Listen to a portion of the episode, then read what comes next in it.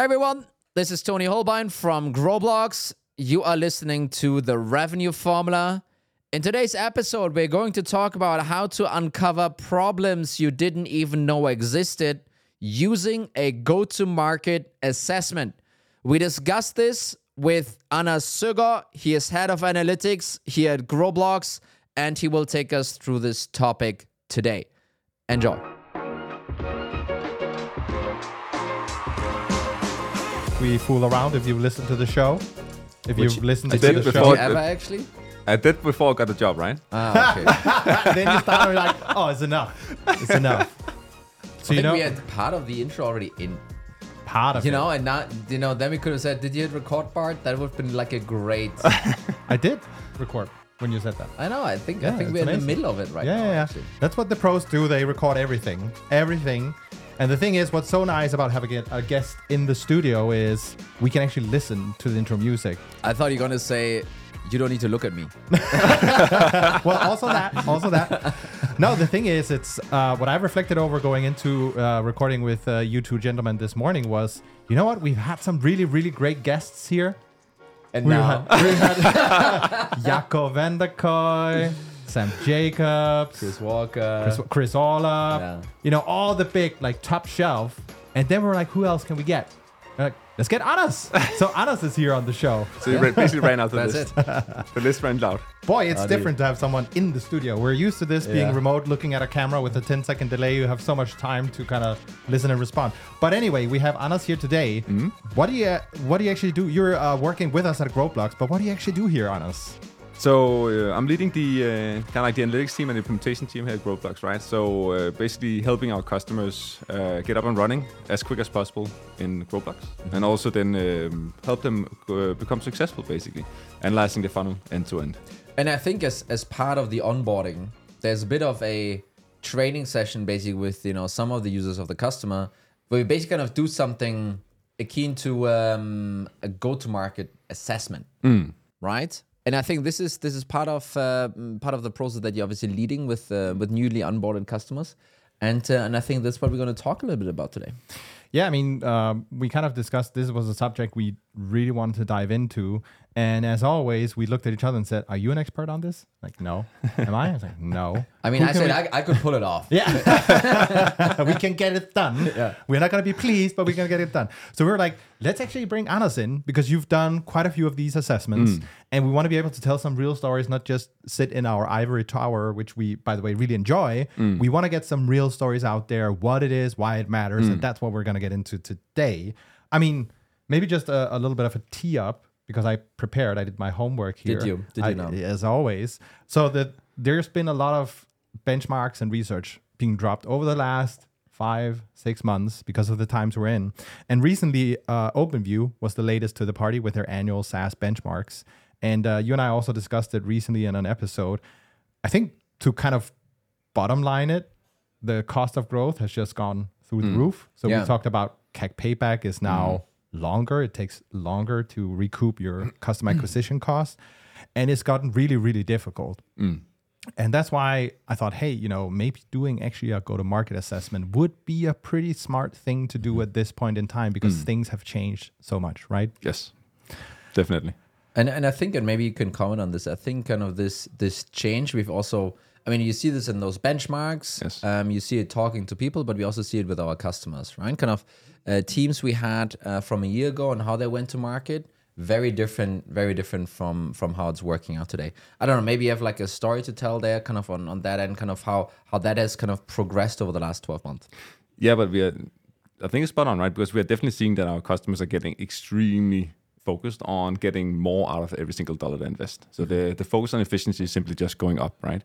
And it's just a difficult thing to do because you've been running the business for let's say three, four, five, six years, mm-hmm. and all of a sudden you need to do things differently, and that's just super freaking hard. It's easy to do what you used to do, but understanding and figuring out what to do differently, it's a technique, it's a method, and not everybody gets this. Yeah.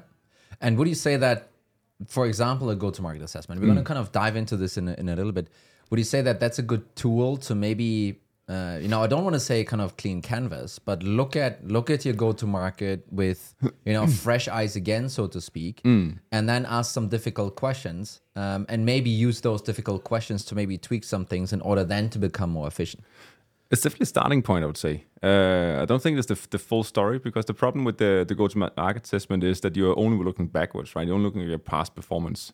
And sometimes you also need the visionary. Where is the market going to go? Mm-hmm. The past data is not going to tell that. But the go-to-market assessment is a, is a good facilitator to, f- to figure out where should we focus? Where should we at least uh, drive the conversation on figuring out how to grow better, faster, more efficient going forward?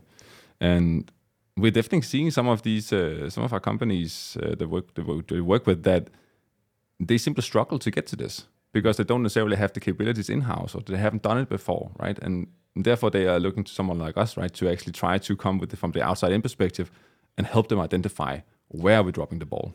Who do you think in an organization might be might be a good profile to you know, might, let's just say they're listening to this mm. and we're giving a little bit, hey, this is the, the blueprint, this is the framework, that's how you should be going about this.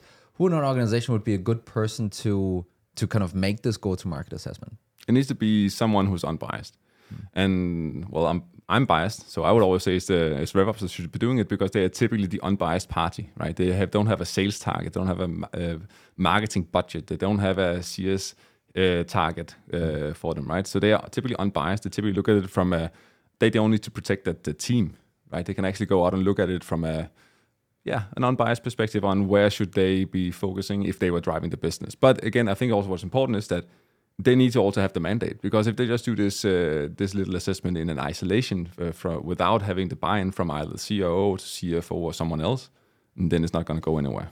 And maybe kind of one one step further, right? I mean, you've been working at companies like Templafy out of mm. the Nordics. You've been working for Unity. Mm. Um, that's you know not yeah, out small, of the Nordics anymore, but you know, it's like a, that's a, that's a.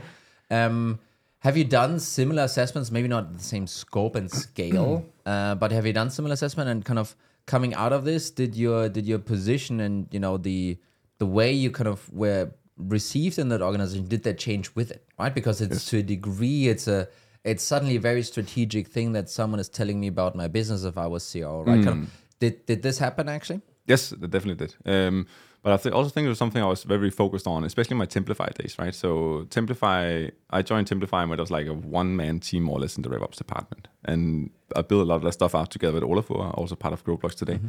And when we started to actually start uh, to conduct these go-to-market assessments with the, we didn't call it go-to-market assessment at that point in time. Mm. We just it was just like a business analysis we did. Mm. But we actually managed to move the business around, and we were to, we did become the trusted advisor for the CEO. We were anchored. Uh, when Olafur was there, right, I was anchored with Olafur, but otherwise I was anchored with the CFO. Mm. And we became this like trusted advisor in like what should we be doing differently. So basically, this go-to-market assessment drove a completely new focus on which type of customers we target because we knew where we were good at winning what channels we're good at winning at them, and then we are deploying cash that way. That way. So it mm-hmm. completely changed the way we they were thought, and therefore, based on that, we started to drive much more effective QBRs, and MBRs going forward because now we monitor specifically against the things we identified. Yeah. I mean, it almost goes kind of a little bit into um, into kind of the, the, the execution cadence behind this, mm. but would you say it's a it's specifically a planning thing, or is it a thing that can be done in the middle of the year, or needs to be done before the plan, or kind of how do you how do you think about this? So ideally, perfect scenario should be done before you head into the next plan for next year. Because the, the purpose of the go-to-market assessment is to identify your must-win battles for next year. Mm-hmm. Um, you need to make sure that all the troops are aligned around that, fixing the biggest erosions or the biggest leakages you have in your go-to-market funnel. And you need to agree as a company these are the priorities. And there needs to be at least one for every single team. There's so one for marketing, one for sales, one for uh, for CS that should be targeting. So that is the one must-win battle. And then you use your, your operating cadence afterwards with the MBRs and QBRs and f- to follow up on those particular initiatives, right? And that doesn't mean that that's the only thing they should be doing for a year, because then you, of course, identify new stuff as you go through. Because once you fix one problem, another one will pop up. Mm-hmm. So I'm like, dang it, folks are almost done planning, or at least very deep in it. Is it still worthwhile to do it? Like, how would you do it at this point in time where we are towards the end of the year? Is there a case to be made that you can do it I'm probably doing it meanwhile planning is too much, but right yeah. after, like, is is that going to be okay? Is that going to yeah, drive 100%. any value for the business? Hundred percent. Yeah, you can always do it off cadence as well. The reason why I'm saying is that it's, it's good to do before planning is simply because then you can also allocate budget to it. It's, mm. it's a little bit more challenging once the budgets are locked in, right? Um, but when budgets are open, it's it's it's free season. Yeah. After the budgets are locked in, you have more limited resources to actually do this. That means you need to make more sacrifices. Um, but that doesn't mean it's not helpful. I, I do believe so. I would say in almost every single case that I've seen, there is, um, you know, a bo- where people are doing a bottom up plan, which is not everyone, uh, but the teams that do, the modern teams that do, that get a bottom up plan uh, going, uh, they usually end up having a bit of a gap between the bottom up and the top down, right? Yes. So um, then, you know, negotiation starts and stuff. But at the end of the day, we can call it the stretch or the gap plan that basically kind of then is being presented, right? Yes. And um, what I've seen in most cases, even the really, really best teams, we're mm. talking Gong, we're talking Freshworks and stuff. Yeah. These guys are still like, well, finance just says this conversion rate needs to, mm. right? And and that's now the gap plan. But we don't actually have a clue how to kind of mm. achieve that. I think in an assessment like this, once you're done planning, and you're right, I think you're a bit more constrained. But an assessment like this, once you're done planning, can still help you to figure out, well, you know, what can we actually do to close Yeah. that gap, right? Yes. What is what is the real gap plan going to look like Yes. outside of the uh, the assumptions that finance steamrolled into us because they're a more powerful part of the organization um, at that stage of the organization, potentially, right? Yes. Um, so that's that's I think how I sometimes think about it um, uh, in terms of the assessment, and um, I sometimes also feel it's really good to have you know fresh eyes on this. So if you have a if you're hiring a new RevOps person, maybe you know a little bit it should be a bit more senior. I would say director level, you know, and up. Consider giving this his or her you know early on task Yes. right kind of fresh eyes in the organization kind of do it with them Yes. could be the same with the CRO or VP revenue, uh, rev, revenue basically, right? And yes, it could be an external as well, right? Um, I think for us, it's you know this is not a a, a standalone package that we're selling or something like this. It's kind of you know as part of the journey. Um, but there are also a couple of you know from our partners um, like Kamansky or like uh, in, in in the German speaking region or Winning by Design and so forth. Um, that probably can do these things actually, Yeah, yeah, also kind of as a one off for you. Yes, but it also I think it's also a little bit of a an acquired skill. That a lot of RevOps people don't know how to do this today, and this, that's also I think one of the reasons why we're doing it the way we do it here at Growblocks. That is, we're actually teaching. It's kind of like a small academy. We don't call it an academy, but it's actually kind of an academy. So once you understand that you have the funnel, how do you then look at it and analyze it on an ongoing basis to identify where you're dropping the ball, basically? So um, yeah, So you kind of said most people don't have the skills to do this. Let's let's give them some of those skills now. Yes. um, and get a bit into. So we mentioned this go-to-market assessment a couple of times. Can you just help us clarify what is it exactly? What does it consist of? Um, let Let's get a bit tangible here for the listener. Yeah. When people say go to market assessment, many think about the new biz funnel specifically because that's the most typically the one that's the, way, the most mapped out, right? There's more stages, more handovers, blah, yada, yada, yada. So let's focus on that one first. So what is it? Well, basically what it happens what happens is that you are you typically want to monitor every single handover that happens in the sales funnel. That means from traffic until you actually capture that one, right? That's the first one. And then you go through. You need to um, look at every single stage where there's a handover happening and understand are we dropping the ball at this particular point and why? For instance, it could be a very clear case that we typically see is that there is simply a lack of process around some of the most expensive type of leads you're getting. That's from the inbound, the inbound channel, right? We worked with a company um, not that long ago. I think it's a couple of months ago actually, where we where we did this assessment, and for some reason, right, they were the conversion rates of the the MQLs were going down. And when we actually went a little bit below the fold, it was all the trial leads that were simply going down. And what happened was that it was basically because there was a lack of process and inconsistent handling by uh, junior SDRs on the team, which led to a completely downwards trend on the conversion rate to uh, to meetings booked throughout the year. And it is just a it's just a very, very classic example of what you actually find doing the, the go-to-market assessments, right? Yeah. So, and I think it's um, to a degree in this case, right, was also, um, you know, everyone looks at conversion rates and stuff. I mean, this is this is not, oh wow, yes, now I know it. But I think what we found is very few people look at the segmented Yes. conversion rates, Yes.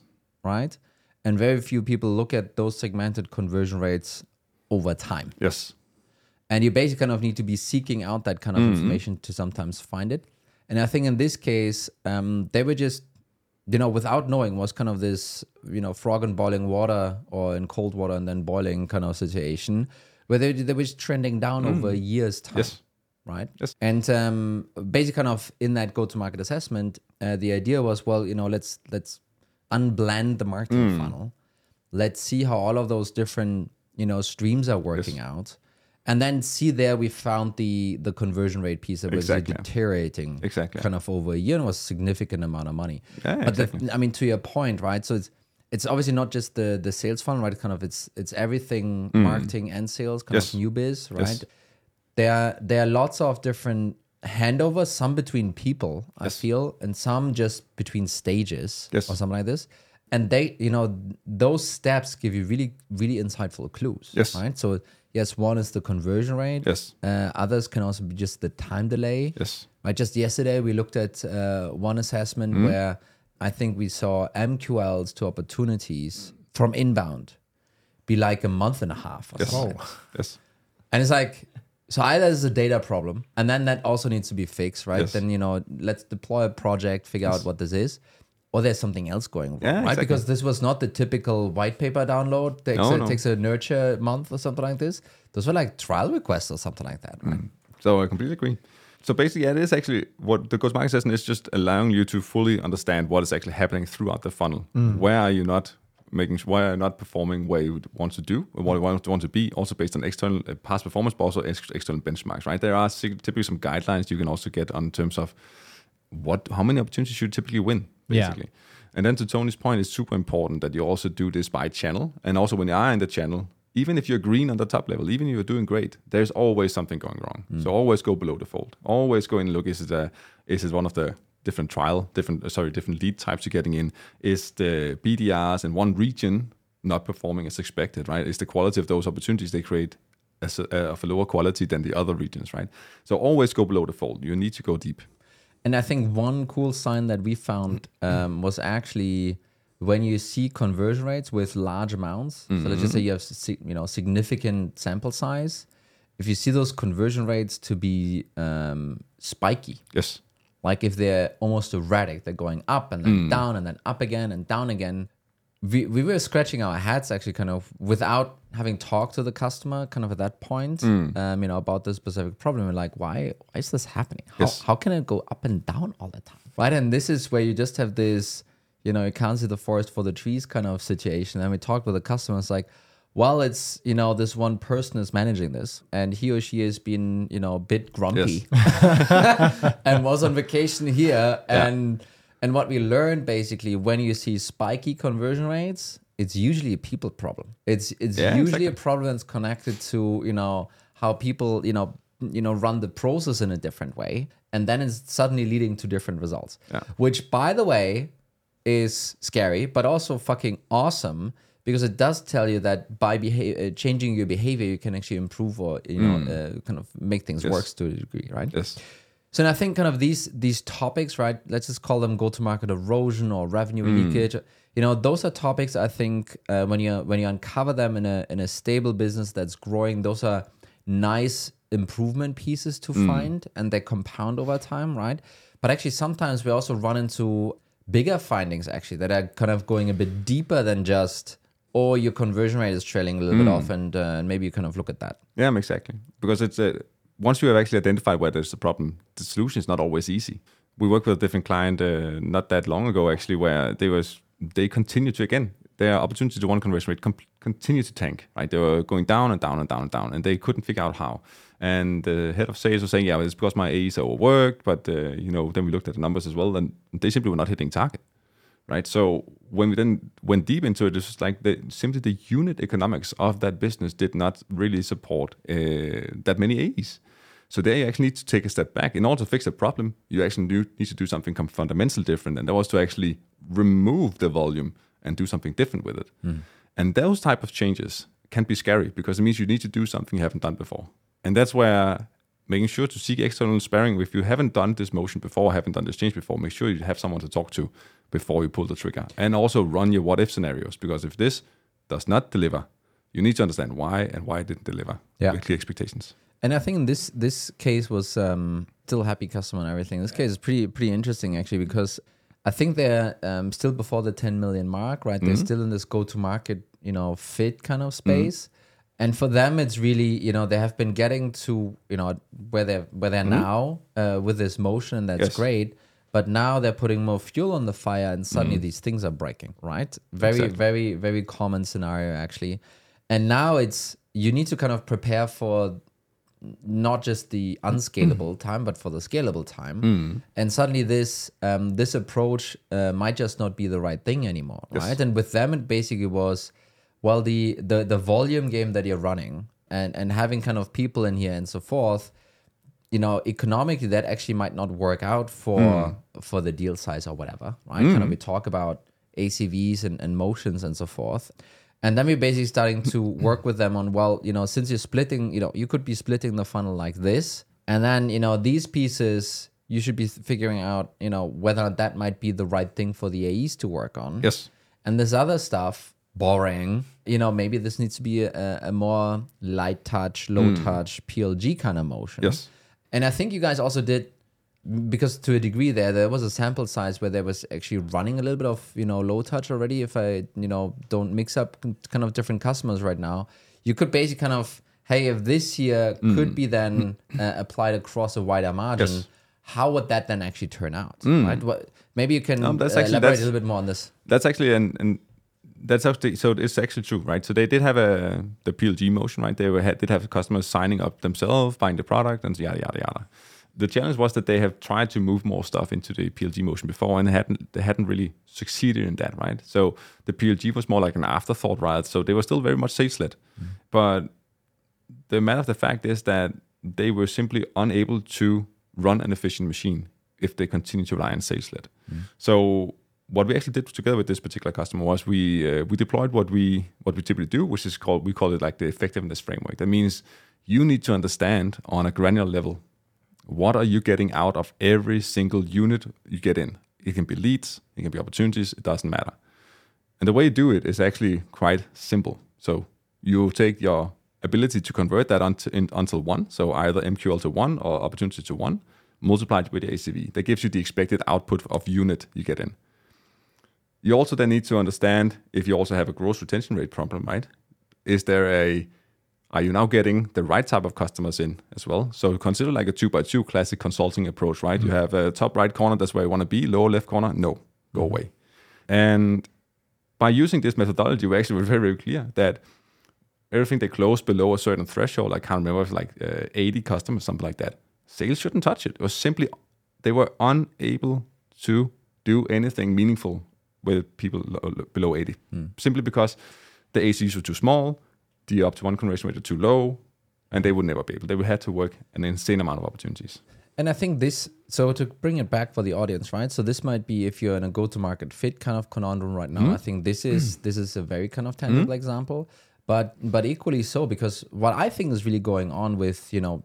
Uh, growth at all costs is gone. You know, the mm-hmm. golden age of B2B SaaS is over. All of this, you know, doom and gloom and fear mongering. What really is happening is kind of a, a reset of your go to market fit. Yes. That's actually what's happening. Yeah. So I think a lot of organizations that are, you know, hey, you know, we have product market, we have go to market fit. Now it's just scale, scale, scale, scale, scale.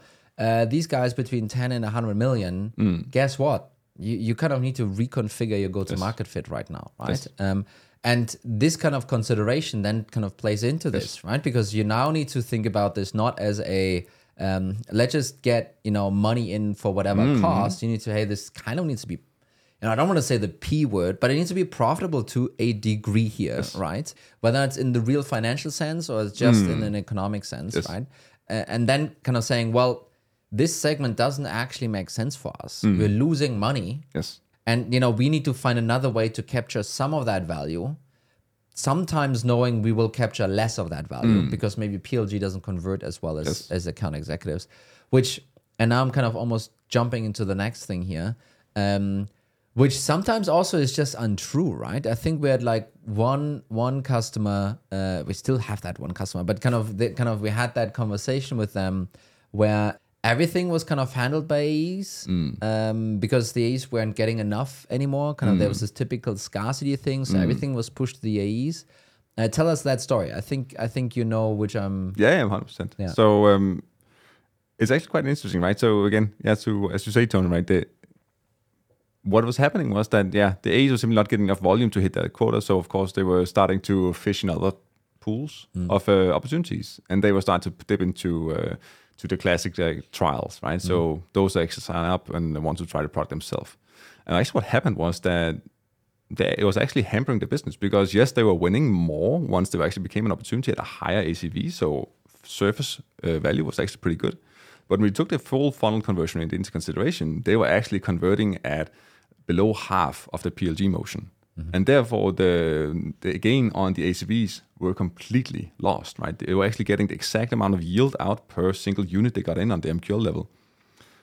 But you still then also then had the uh, sales cost on top, made, made it significantly more inefficient, and you also eroded your expansion motion afterwards. So I think the last one is the crazy piece actually, Yeah. because you basically, I don't know, let's just say you get a thousand leads, Mm. And everything to sales or split gets you the same amount of revenue out of it. Yes. Fewer customers, higher ACV in the sales world, Mm-hmm. basically, and the opposite, the you know on the PLG side. But basically, what we're then able, you know, we ran through the model. Basically, what we were then able to see is like, well, all of those small ACVs that Mm. come through PLG, they're basically kind of upselling eventually to i'm not not 100% on top like not not, No, no. not but like 30 40% on top Yes. right and basically what you would be you know in this way what you would be able to do is you have the same net revenue growth Mm. on the newbie side. You pay less money for it. Mm. and your upsell and churn numbers will look better. Exactly. right? Mean, it's, it's uh, spot on. but it is so damn counterintuitive to look at really we're talking the full full funnel here. We're not talking just kind of new biz we're talking also existing business. And and many people with the tunnel vision of hey you know toni we listen to you. It's not just pipeline and forecasting. We get it. We mm-hmm. also need to look at the acvs and the mm. conversion rate and the sales cycles. Even if you only look at that, you would have come to the wrong conclusion. You would have said like the sales team, they're knocking it out of the park. This PLG thing doesn't work. Yes. But really, you know, by expanding it, you know, further into the mm. marketing world, into the seers world, Yes. suddenly the picture became clear and it's like, oh shit, what did, what did we do here? I mean, um, exactly. I mean, that was a little bit the feeling on the call, right? When Yeah. kind of when, when you guys kind of unveiled this and walked the team through mm. the through the analysis, this was a little bit like, oh shit. Yeah, Right? exactly. And that's also why it needs to be done by an unbiased partner, right? Because if you if this is done by the one who's actually owned this stuff, now exactly, all of a sudden, you know, there is talking about the team size, Yeah. right? All of a sudden, his like real realm of domain is getting smaller because Yeah. you're moving stuff into a completely new team, which is typically the growth team or whatnot, right? And it's actually not the only customer. We have seen this actually quite uh, across now quite a few customers where this whole thing around sales led versus PLG is simply just clashing, right? We had a simple, another case where it's exactly the same there it was just more about that they were afraid of moving into PLG and they didn't actually fully understand how effective the PLG motion was. And they had the same growth problem. They simply could not get more out of the stuff they had. But if they actually moved the revenue, the, the volume over to PLG, they could significantly increase the expected output for every single MQL they were generating, hmm. which is pretty amazing. So this is really the power of going beyond just having a couple of dashboards that show Yes. you your funnel Yes. at the end of the day. So I think we've had some great examples now of why it why it's important to look at the full bow tie, really your Mm. full funnel, uh, both new biz and also with the retention side, right? If we get a bit practical here, sounds like quite a lot of steps you need to take. Can we kind of maybe distill it into if there's a listener out there who's, who's considering, hey, this is something, yeah, we should definitely do this because there's some things we're not sure about. What would be the steps to take in order to build such a such a assessment? Mm, good question. So it really depends on everything comes down to your data, right? So if you don't have your data on the control, it's going to be damn hard for you to do this type of analysis. If you're just getting started, just understand the big blocks. Understand your leads, understand your ops, understand your one. Just those three stage, stages alone will give you a lot of information. And you don't need to have it all hooked up. You can do a, um, you can start by just having the, doing a, a simple assessment where you say, let me look at the last uh, six months worth of leads. Let me look at the last six months worth of opportunities. I don't care if they're the same cohort. Just look at those, how they convert, and then try to see if you can get at least some kind of like splits on them, like a channel, region, whatever makes sense for your business. They do that. Those stages alone will give you a lot of information. But of course, if you want to get very smart, you need to identify every single handover in your funnel. And if you don't have this tracking today, you need to focus on getting that tracking built in for next year. That's your must-win battle, basically. Mm. So, but I think it's it's there are two different dimensions to this actually, because uh, you know I kind of see this a lot. It's like, well, but that's not that freaking difficult. So why, you know? Because the thing is really, well, you know, can I have a BI dashboard or spreadsheet mm. with all the leads, all the mm. opportunities, all the one deals, That's kind of, you know, people can do that, right? Mm-hmm. Demo request, trial, and so forth. Kind of, that's actually not the problem. I think the the problem starts when you want to connect all of them together Yes. meaning not connect to the data source to kind of get it automatically updated so you you skip the data you know dump that's not what i'm talking about but you know when you know those stages actually are connected and coming to life that's Yes. that's that's the trick right because now you're starting to have what we would call you know a model Yes. right that you can tweak and play with and kind of suddenly you know when it goes beyond the point of you getting it all in your head suddenly you will see you know behavior that you didn't expect. Yes. and this is to a degree this is kind of where learning basically kind of kicks in right? And and i think when we're doing this it's not that um oh we're playing around with the data and then boop some, something crazy happens. We're like oh let's tell that to the customer. Um there's always a kind of some some guiding also around mm. it right? And and yes kind of you need to have your data under control. I think you need to mm. focus on the handovers. Kind of there's mm. lots of gold hidden in your in, in the conversion steps right? And conversion rates. But I feel there's also another piece here that is layered on top that we're kind of neglecting to say, right? There's like um I want to say, you know, there's a there's a there's a large amount of like experience looking at this stuff. Yes, yes, yes. There's a large amount of pattern recognition that happens. And then there's just like hundreds of different benchmarks that are kind of tattooed into our brains by now. Where we're not, where we're not spending uh, crazy amounts of time. For example, yesterday, right? Kind of, we we sent something to, uh, basically, kind of to uh, one of our partners, you know, preparing a pitch for for their client, and I don't sure how much time we spent on this, like half an hour, an hour, I don't Yes. know. Uh, but we basically looked at the funnel and we're like, hey, for this ACV band, this conversion rate over here looks bad, right? Hey, for uh, you know, for for this this outbound thing here, and they're only kind of doing so much in kind of value, they should be having a higher whatever, right?